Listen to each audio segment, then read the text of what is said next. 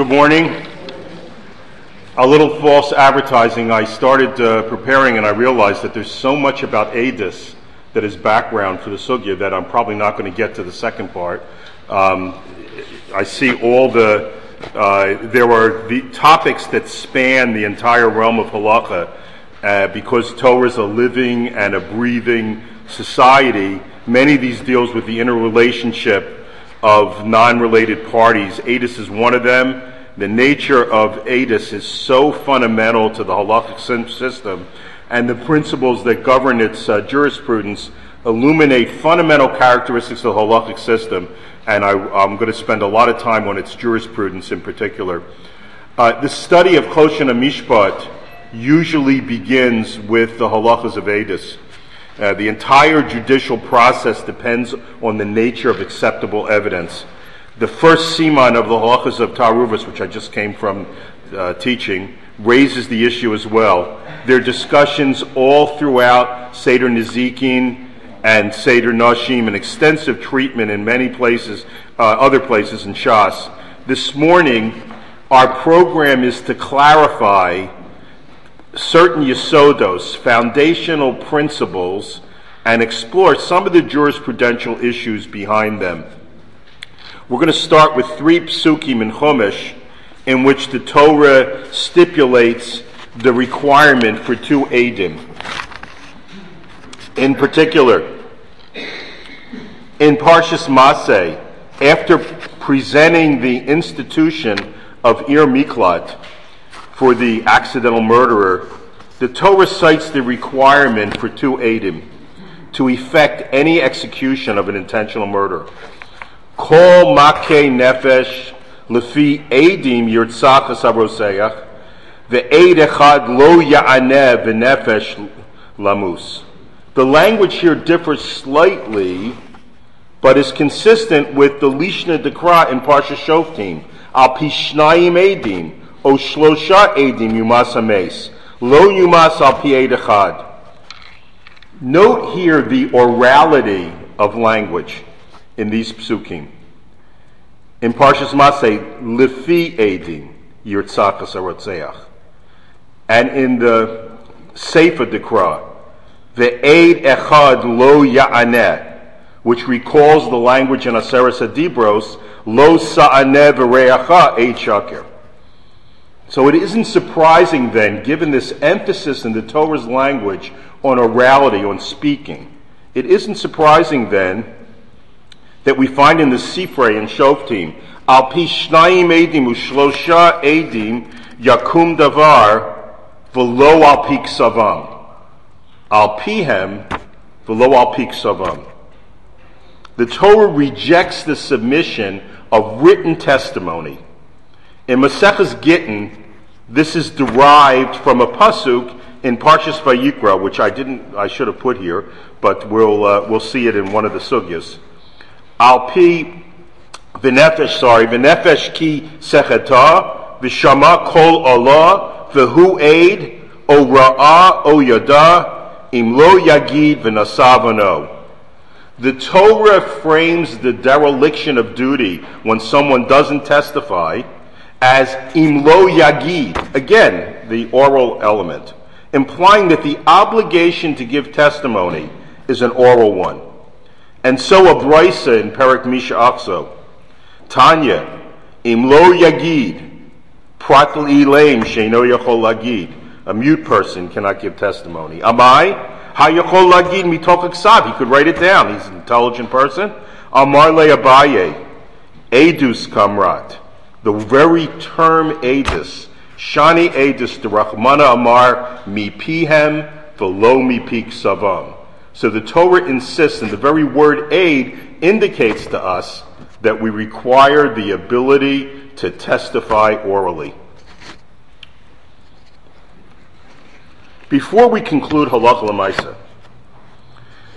we should note that the Tosfos in Yevamos, Perak Shalishi, cite Ribal Hatosvos, B'Shem Rabbeinu Tam, that their contemporary practice was nevertheless for Adim to send written transcripts of testimony.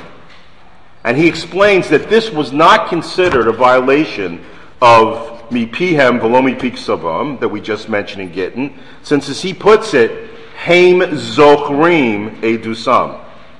This occasions long explanations as to Rabbi Rabbeinu Tam's intention here. Rabbeinu Tam's Shita is a worthwhile topic for serious study, as it occasions much discussion among Rishonim and Achronim, including Tosas Arid, the Nesivas, the Urim Vitumim, and the Noda Yehuda. For our purposes, it suffices to say that the thrust seems to be that as long as he's not simply sending to the court written materials describing matters he doesn't recall, that that's not mipik savon. The requirement of Alpeh may not directly define the format of the transmission of to court of the testimony, but the act of testifying itself. If the testimony remains essentially the verbalization of memory, matters directly recalled, perhaps it qualifies in terms of the scriptural requirement, al pihem belomi peak sabam. By the way, there are many other explanations as to why this does not violate the letter of the law, including that the aide is reciting his testimony to the one who's transcribing it, or that the reading of the deposition in the Beis Din constitutes the Haggadah that's required by the Pasuk in Vayikra. This is not our central focus, but I'm filing it away for further explanation in Yitzhak. This pasuk that we cited from Parshas Vayikra should have been included in the pack here, and for its omission, I apologize. I'm going to review it slowly since you don't have it in front of you, but since it's a pasuk in Chumash, I assume it's to, it's uh, familiar to you. V'nefesh ki secheto, when if a person should sin, v'shama kol Allah, and will hear an oath. So the context is a monetary case in which one of the Baalei Din believes that a particular third party knows something that's germane to his case. So if this third party with alleged knowledge of the facts denies that he in fact knows anything relevant, the Baal Adin can ask him to swear in court that this is so. And if the oath is administered and he's later discovered to have lied, he must bring a korban, hence its appearance in the first parak of in the beginning of Vayikra. The hu aid o ra'a o yada im lo yagid v'nasa avono. The Torah describes the position of the third party with knowledge of the facts of the case as the hu aid o ra'a o yada. Now let me stress always how critical the Ta'amei HaMikra are, how important it is to read a Pasuk according to the way the, the trup appear. I'm going to actually read it according to, to the trup. So the Pasuk says, V'hu eid munach zakef gadol. Then, O ra'a o yada mercha tipcha munaches nafta. So in the topography of the Tamim, handed down through the Masorah, the Zakef Gadol is called a Melech. So it's a major stop. And it's followed here by a Tipcha, which are the lowest rank of uh, uh, trup. They're called Mishartim. They're just assistants. And the Esnachta is a Kesar, a very major stop. So the Tamim enforce a very clear understanding of the Pasuk.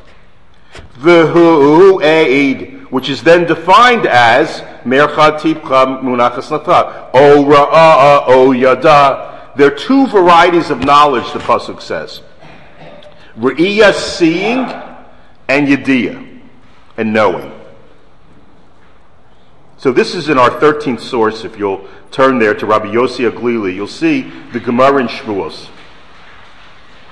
Rabbi Yossi Haglili Omer. Harehu Omer, the Torah says, V'hu aid, o ra'ah o yada. It's a shame that the siddur, uh, I mentioned in my shiur this morning to uh, my uh, Yoreh De'ah boys, that's a shame that the, sh- that the siddur doesn't have tamei mikra in it, doesn't have trup. Because we phrase things, uh, it, it, grates on the ear listening to people daven and with the way they do the phrasing. So uh, one of my, uh, uh today I came in and my chair was too low, so we were raising the chair. So I pointed out to them they should know that the davening is not shochenad marom v'kadosh shemo. It's not that God sits or dwells up to the heavens. It's shochenad marom v'kadosh shemo. That's the way it's supposed to be phrased right? So it's the marom v'kadoshimo, not shochenad marom, right? And the same thing at the end of that same thing I noticed yesterday. It's um, melech kel chei ha'olamim, not melech kel chei ha'olamim, right? Because chei ha'olamim, it describes God in three ways. God's a king. He's chei ha'olamim, he lives forever, and, he's, and, uh, uh, um, and he's kale, and he's, and he's God, right? So the phrase is melech kale, three different descriptions, chei holamim. It drives me nuts when they, particularly when it's my kid davening from the Amud. when it's recited incorrectly. Okay. There'll be no lunch. Okay. Um, so Rabbi Yossi Glili Omer, Harehu Omer, V'hu aid, and we know how to read that pasuk now. V'hu aid, O ra'a'a, O yada, right? Be'edus hamis kayemes beria, below yediyah. Uviyadiyah below Re'iyah Hakasuk Medaber. So the, the, the Pasuk is presenting two exclusive varieties of knowledge. There's Yediyah below Re'iyah and Re'iyah below Yediyah. So how, how does this, how could this be? I thought if I see something, I know it. Re'iyah below Yediyah Ketzad. So what constitutes Re'iyah and what constitutes Yediyah? These are exclusive categories, not mixed ones. If I see something, don't I know it? Obviously, the Torah means something specific by each term. So, mana manisi lecha bifnei ploni uploni. So, Yossi and Mikel saw me counting out a hundred zoos to you. The alleged debtor responds, Yavo ploni uploni v'ya'idu. Let Yossi Mikel come and testify to this. Zohi uh, ya below Yediyah. This is seeing without knowing.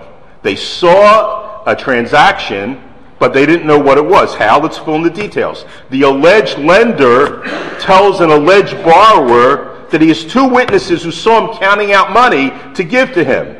He never told them why he was dispensing the money. It could have been he was paying them back some money owed him. It could have been he was giving them a gift, right? It might not have been a loan at all. It could have been something else entirely. All the other two people saw is the transaction itself. They saw the alleged lender dispensing funds to the alleged borrower. So the alleged borrower says, if these two guys come and they testify to, to what they saw, even though they do not know the full facts, I'm going to pay you. This constitutes seeing without knowing. Dehainu. They saw the transfer of the cash but they do not know for what purpose. The Gemara says this is Zohi Re'iyah below Yediyah. Similarly, Yediyah below Re'iyah, Ketzad. Mana hodesali bifnei ploni ploni. You admit, you admitted that you owe me a hundred zoos before Yossi and Mikel. So the alleged debtor responds, Yavo ploni uploni v'ya'idu. Let Yossi and Mikel come and testify to this, and I'll pay you. Zohi Yediyah below Re'iyah. In this case, we have knowledge of the obligation without observation of any transaction, and therefore we have Yediyah below Re'iyah. I want to point out, let's get behind both cases because there's something very fundamentally important about ADIS in these two cases. There's a common characteristic that illuminates the entire nature of testimony. In Re'iyah below Yediyah, the witnesses can provide testimony about the fact of a transaction, that it happened. They can testify to what they saw. In Yediyah below Re'iyah, they testify to what they heard. In neither case do they testify that the other party owes the, uh, the, the party of the first part money. They only report the facts. And that's very important.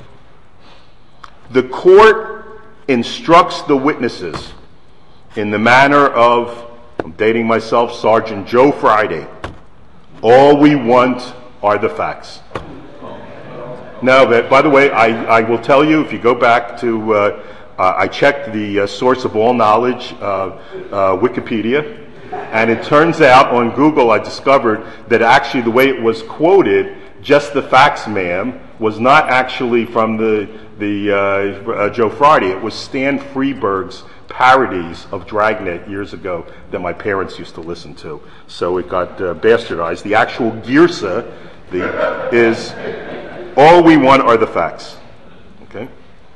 By the way, just I saw some puzzled. Uh, we always give Shimon and Ruvain as uh, uh, names. I gave Yossi and Mikel in tribute to Yossi Benayoun and Mikel Arteta, two of my favorite players on my football club, Arsenal, in London. Ruvain and Shimon could be anybody. When I was a, a child, I uh, told people I was going to write a sefer on Choshen and Mishpat that wherever they said the Ruvain lent to Shimon, I was going to write uh, Haggah for who adin Shimon Lelevi. Right? okay. Anyway, the court instructs the witness just give the facts. All the details, and I'm going to run through some of the details of the laws of Adis, work together toward one purpose to ensure as much as possible that the testimony provided in court cases is true. So before we move to the heart of our discussion, let's tick off some of the prate dinim in the laws of Adis and put them into perspective. First, there are those who are eligible, eligible to give testimony on one's behalf. There are those who are not. Mishnah in Sanhedrin excludes whole groups of people. These exclusions all relate to reliability about objectivity of the facts. No relatives, no Crovy. No one whose lifestyle or profession exhibits a tendency to play fast and loose with the truth. In our day, no presidential candidates. Second, there is the requirement that the testimony must be subject to hazama, refutation through contradiction. Hazama occurs when other witnesses testify that the testimony given cannot possibly be true since the witnesses were observed in another place at the time of the event to which they are testifying. If the testimony provided by witnesses is not subject to potential hazama, then the witnesses have no deterrent to prevent them from lying, and therefore their testimony is not acceptable no matter how reliable they may be. The requirement that the witnesses testify from matters that they remember now orally may be seen in the same light. The entire set of procedures promotes objective truth to the extent possible. Consider how the testimonies conveyed to the court, by the way. The Adim do not prepare their own narrative, but are questioned by the judges with every effort made to keep them off balance so that the truth is elicited. Look at the Rambam that we quote here. Mitzvahs asay, lidrosh ha'edim. to inquire to the truth of the AD. Should be in the sheets here. It's uh,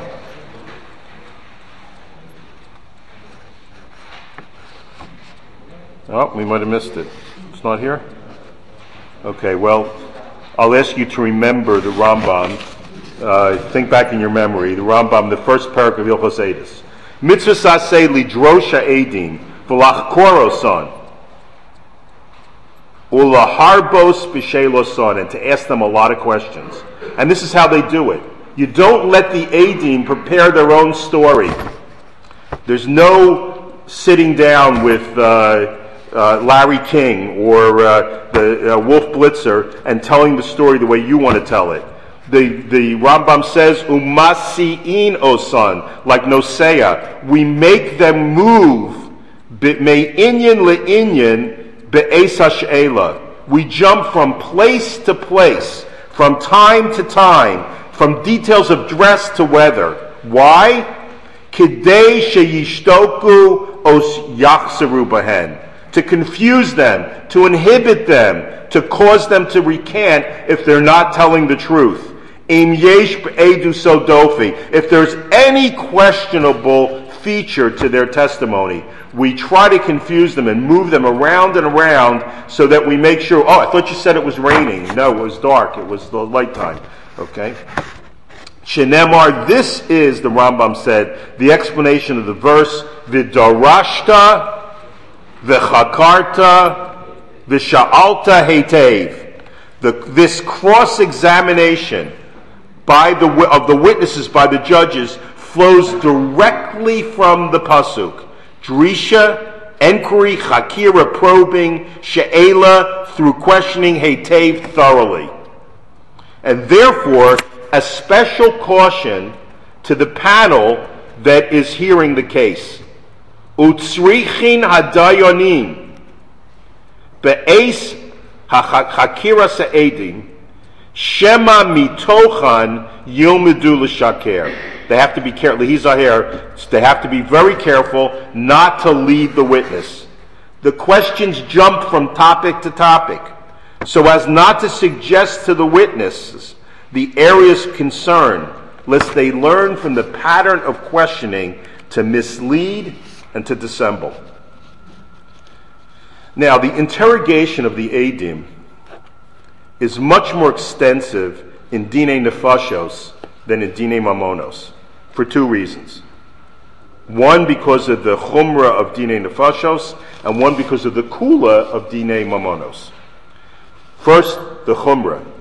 In Dina Nefashos, there's a life at stake. The life of the defendant, who may himself be executed. This is a Homer in Dina Nefashos. And second, there's a Kula in Dina Mamonos. We do not want to make the process too onerous and thereby discourage the interest free lending of money and possibly deny borrowers a desperately needed loan. As we've seen, the entire process of ADIS is to collect objective fact.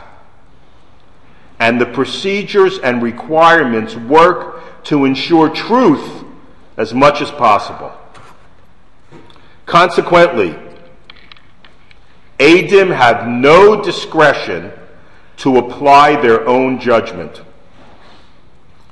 They are passive responders during ADIS. The fifth Makor describes the institution of iyum. This we do have here, I see. A charge to the witnesses in a capital case, so as to provoke emas hadin, a proper appreciation of the gravity of the proceedings and their place in it. In modern Hebrew, we would use the word iyum to be able to threaten. Here it's more ema in the sense of reverence for the din. Ketzad ma'aimin al ede nefashos. How does the court inspire awe in the responsibility that the witnesses have in a capital case to get things right? Hayu machnisinoson. They would bring them in. Uma'aimin alehem, and exhort them in this way. Shema tomru me omed. Perhaps you will speculate when you testify. Umishmua, or report hearsay. Aid me pied, or rely on previous evidence. Mipi adam neman shamanu, or on the authority of someone you consider reliable. All these are unacceptable.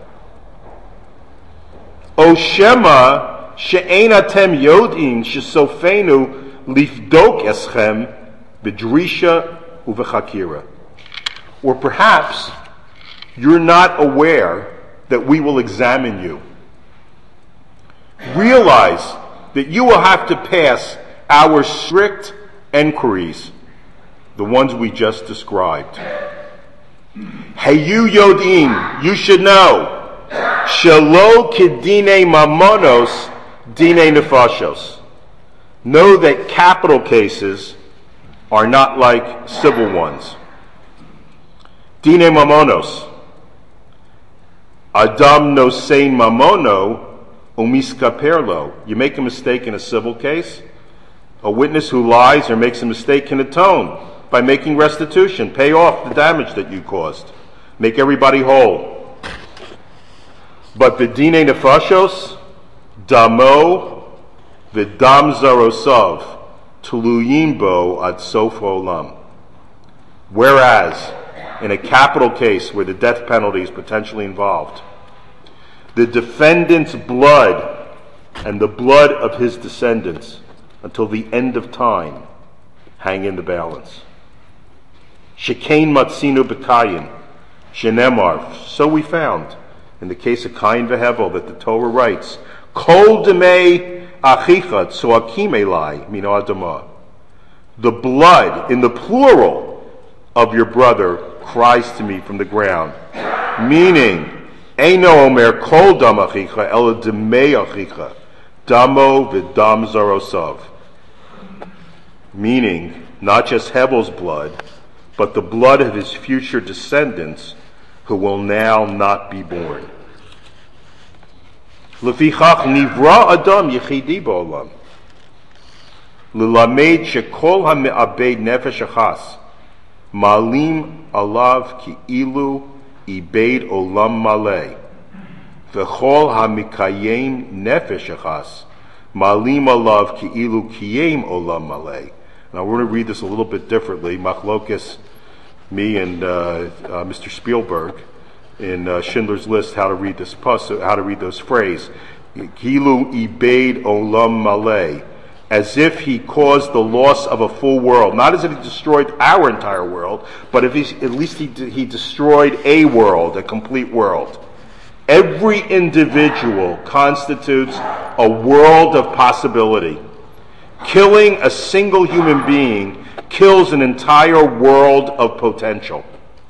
What a response, by the way, to the collectivist philosophy that subsumes every individual into the group's identity. The Gemara offers further explanation of the Mishnah's rejection of Omed, reproduced here, by the way, in the sixth source. Tanu Rabbanan. Ketzad Meomed. How would it be? What's the case? What do we mean when we say no testimony based on the conjecture by the witnesses?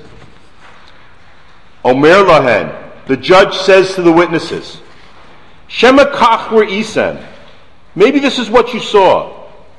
Sherat Sachar Chavero. Perhaps you saw him running after someone, Lechorva, into a ruin. People didn't go into ruins, we know from the Gemara in Brachos, because it was dangerous, could fall, topple. Maybe you saw him running into a ruin, and you chased them yourselves. V'ratztem acharav, umitzasem, and you found him with a saif biyodo, standing over the victim, with a sword in his hand, the damo mitaftef, and blood was dripping, the blood of the victim was dripping from the sword. Ve'ha'arub mifarper, and the uh, murder victim was on the ground, writhing in the throes of death, in convulsions. Im kach isem. This is what you saw. Lo re'isem klum. You didn't see anything. This is a direct outcome of the Torah's requirement for Adim, meaning eyewitnesses to the facts. The Gemara cites another brisa. Tanya, Amar Rabbi Shimon ben Shetach of Ksuba fame. Er ben Nechama, this is a euphemism, let me not see the, there are two explanations usually given, let me not see the Nechama, the building of Yerushalayim, Bimhera V'Yomenu, or let me not have Nechama for uh, events in my family, that's Rashi, I think, in Makos. Rabbi Shimon ben Shattach takes an oath. Let me never see Nechama if I am not willing telling the truth. So he's vowing that he's speaking the truth.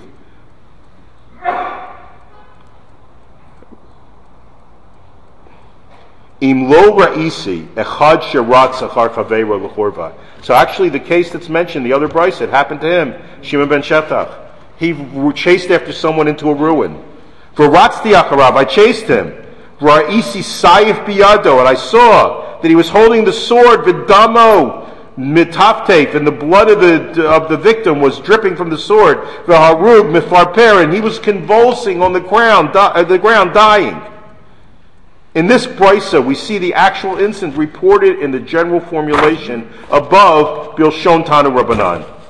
I saw someone run after a person into the ruin, and I ran after him, and I saw him holding a sword with blood dripping, and the victim on the ground in the throes of death, La Martilo. Rabbi Shimon ben Shetach is himself certain what happened. He speaks to the man standing there with the bloody sword in his hand. Rasha! Me Haragolazet. It's only you and me here. Awani, Owata. Could only have been you or me. There's no one else here. Moments ago, this man on the ground was running. You were chasing him and I was chasing you. It wasn't me who wielded the sword, so it must have been you. Aval ma What can I do? What can I do? She'ain damcha masur biyadi. The law has not turned over to me the authority over your blood. Excuse me. Sha'arei amra Torah. Al pi shnayim edim yumas hames. For it's written in the Torah, by the oral testimony of two witnesses shall he that is to die be put to death, and there's no witness here. The judicial system carries out the law. That's all they do. when justice is beyond the reach of the law, it's vouchsafed to God. He says, Shimon ben Shetach, Hayodeya machshavos. Read my mind. He who knows the plots of men.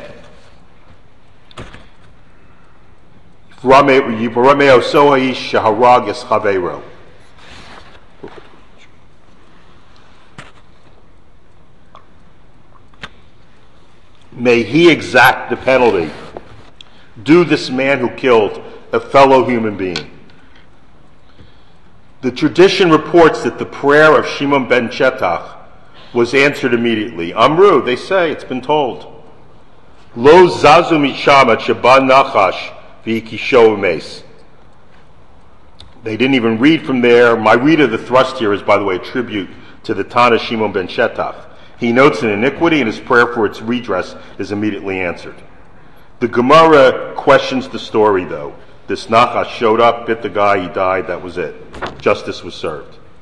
So Gemara doesn't take stories like that, you know, um, without uh, exacting them to the critical eye of halacha. Is this really what should have happened? The high bar nachashu? Was this man with the bloody sword in his hand really snake bite worthy? If we're going to tell a story, let it be consistent with halacha. Was the presumed murderer deserving of dying by snake bite? The story is not consistent with other traditions. V'hamar Rav Yosef, v'chein tani Rabbi Chizkiah. Let's read this interesting. We very carefully here because it's pretty interesting. Pay careful attention to the language here. For the Gemara pursues precision and uses language precisely. For did not Rav Yosef say, Rav Yosef's an Amora, and therefore transmit learning in Memra? And so it was, was it not taught by the school of Chizkiah? Now, Chizkiah too was an Amora, by the way. I recommend to my Talmidim that they follow the Gra's advice and know the Seder Tanaim Vamoraim. Otherwise, we may miss important features of the dialectic in the Gemara. So why does it say Tani for the school of an Amora? So Chizkiah belongs to the second generation of Eretz Yisrael Amoraim. He was one of Rabbi Chiya's twin sons with an unusual birth reported by the Gemara in Yevamos. It's happening happen to be learning this Gemara now. It's what we're learning in the Yeshiva. Samakei Amud Beis. His brother Yehuda was born at seven months, but he wasn't born until nine, until the completion of the full nine-month gestation. The Gemara says, and this case is cited in Nida Chaf Zayin Amud Aleph as uh, the case of uh, uh, two births that are uh, divided by a small period of time. So in Perak Kol Abasar and Chulin Kufav Amud Aleph, Chizkiah disagrees with Tanaitic opinions regarding the use of Chame Taveria for Natilas Yadayim. And that prompts Rashi on the spot to say that he is the status of a Tana and can therefore disagree, and hence you see that here in the language. And Tosfos makes the same observation in Maseches Avodah Zarah. What did Rav Yosef say, and what did Chizkiah teach? Miyom shecharav Beis Hamikdash. Afapi Shebetela Sanhedrin Arba Misos Lo Bitlu. From the day the Beis Hamikdash was destroyed, the Sanhedrin may have been abolished. But the four modes of execution carried out by the Sanhedrin were not. Lo Bitlu? They weren't. Vaha Bitlu? They most certainly were. Rather, Ella din arba misos lo bitlu. The institution might not have been carried out, but the law remained in effect. How did this, how could this be? There was nobody to do it, no human beings to do it. There was no Sanhedrin. Mi shenis skila, someone who should have been stoned. Oh, no fail minagag. Oh, chayadorasto, might fall from a roof or be trampled by a wild animal. Mishanis Chayev Sreifa.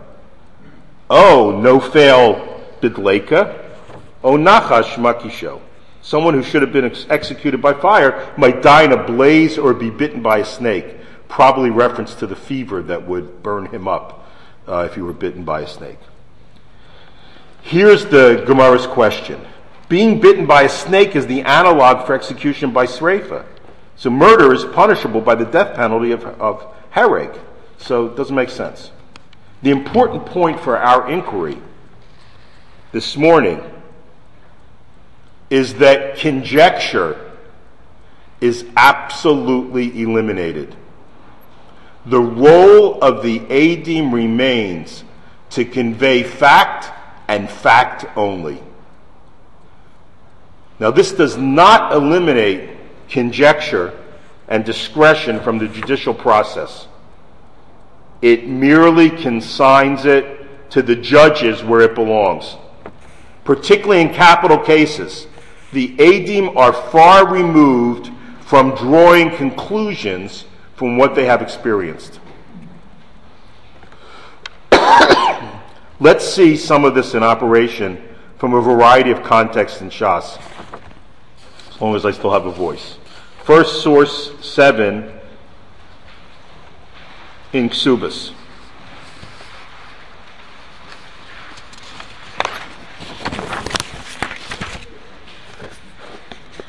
Hahi itita. There was a woman. Dischaiva shrua beidina de Rava. In Rava's court, she became obligated. She was obligated to. She was ordered to take an oath.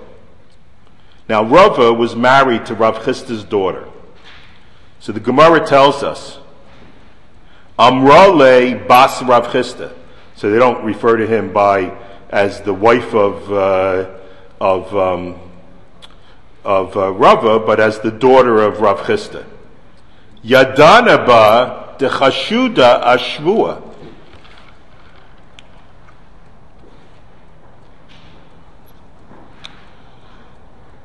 Rav Chisda's daughter says to Rava, to her husband, I know, she's, he's sitting in court and she pulls him aside and says, I know that this woman is suspected of uh, making false oaths.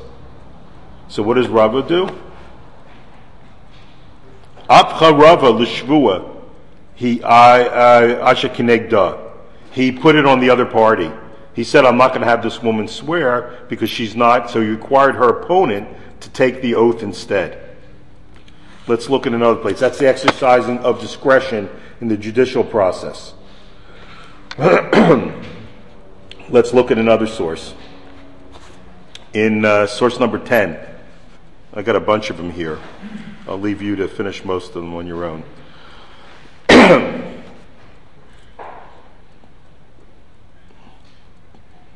Dumus Tsuros Levanos Hayula Rabban Gamliel Bekosto. Let's see. Um, ah, let's, let's read further ahead. Um, Maase Shabau Shnayim Vamru Reinuhu Shachris B'Mizrach V'Arvis B'Marab. We saw the new moon in the morning over here and in the, in the evening over there. Amar Rabbi Yochanan Ben Nuri, according to the tradition that we have, this can't be. According to the calculations, we know where it should appear in the sky. Ade Shekerheim. Ukshebao liyavne kiblan rabban gamliel.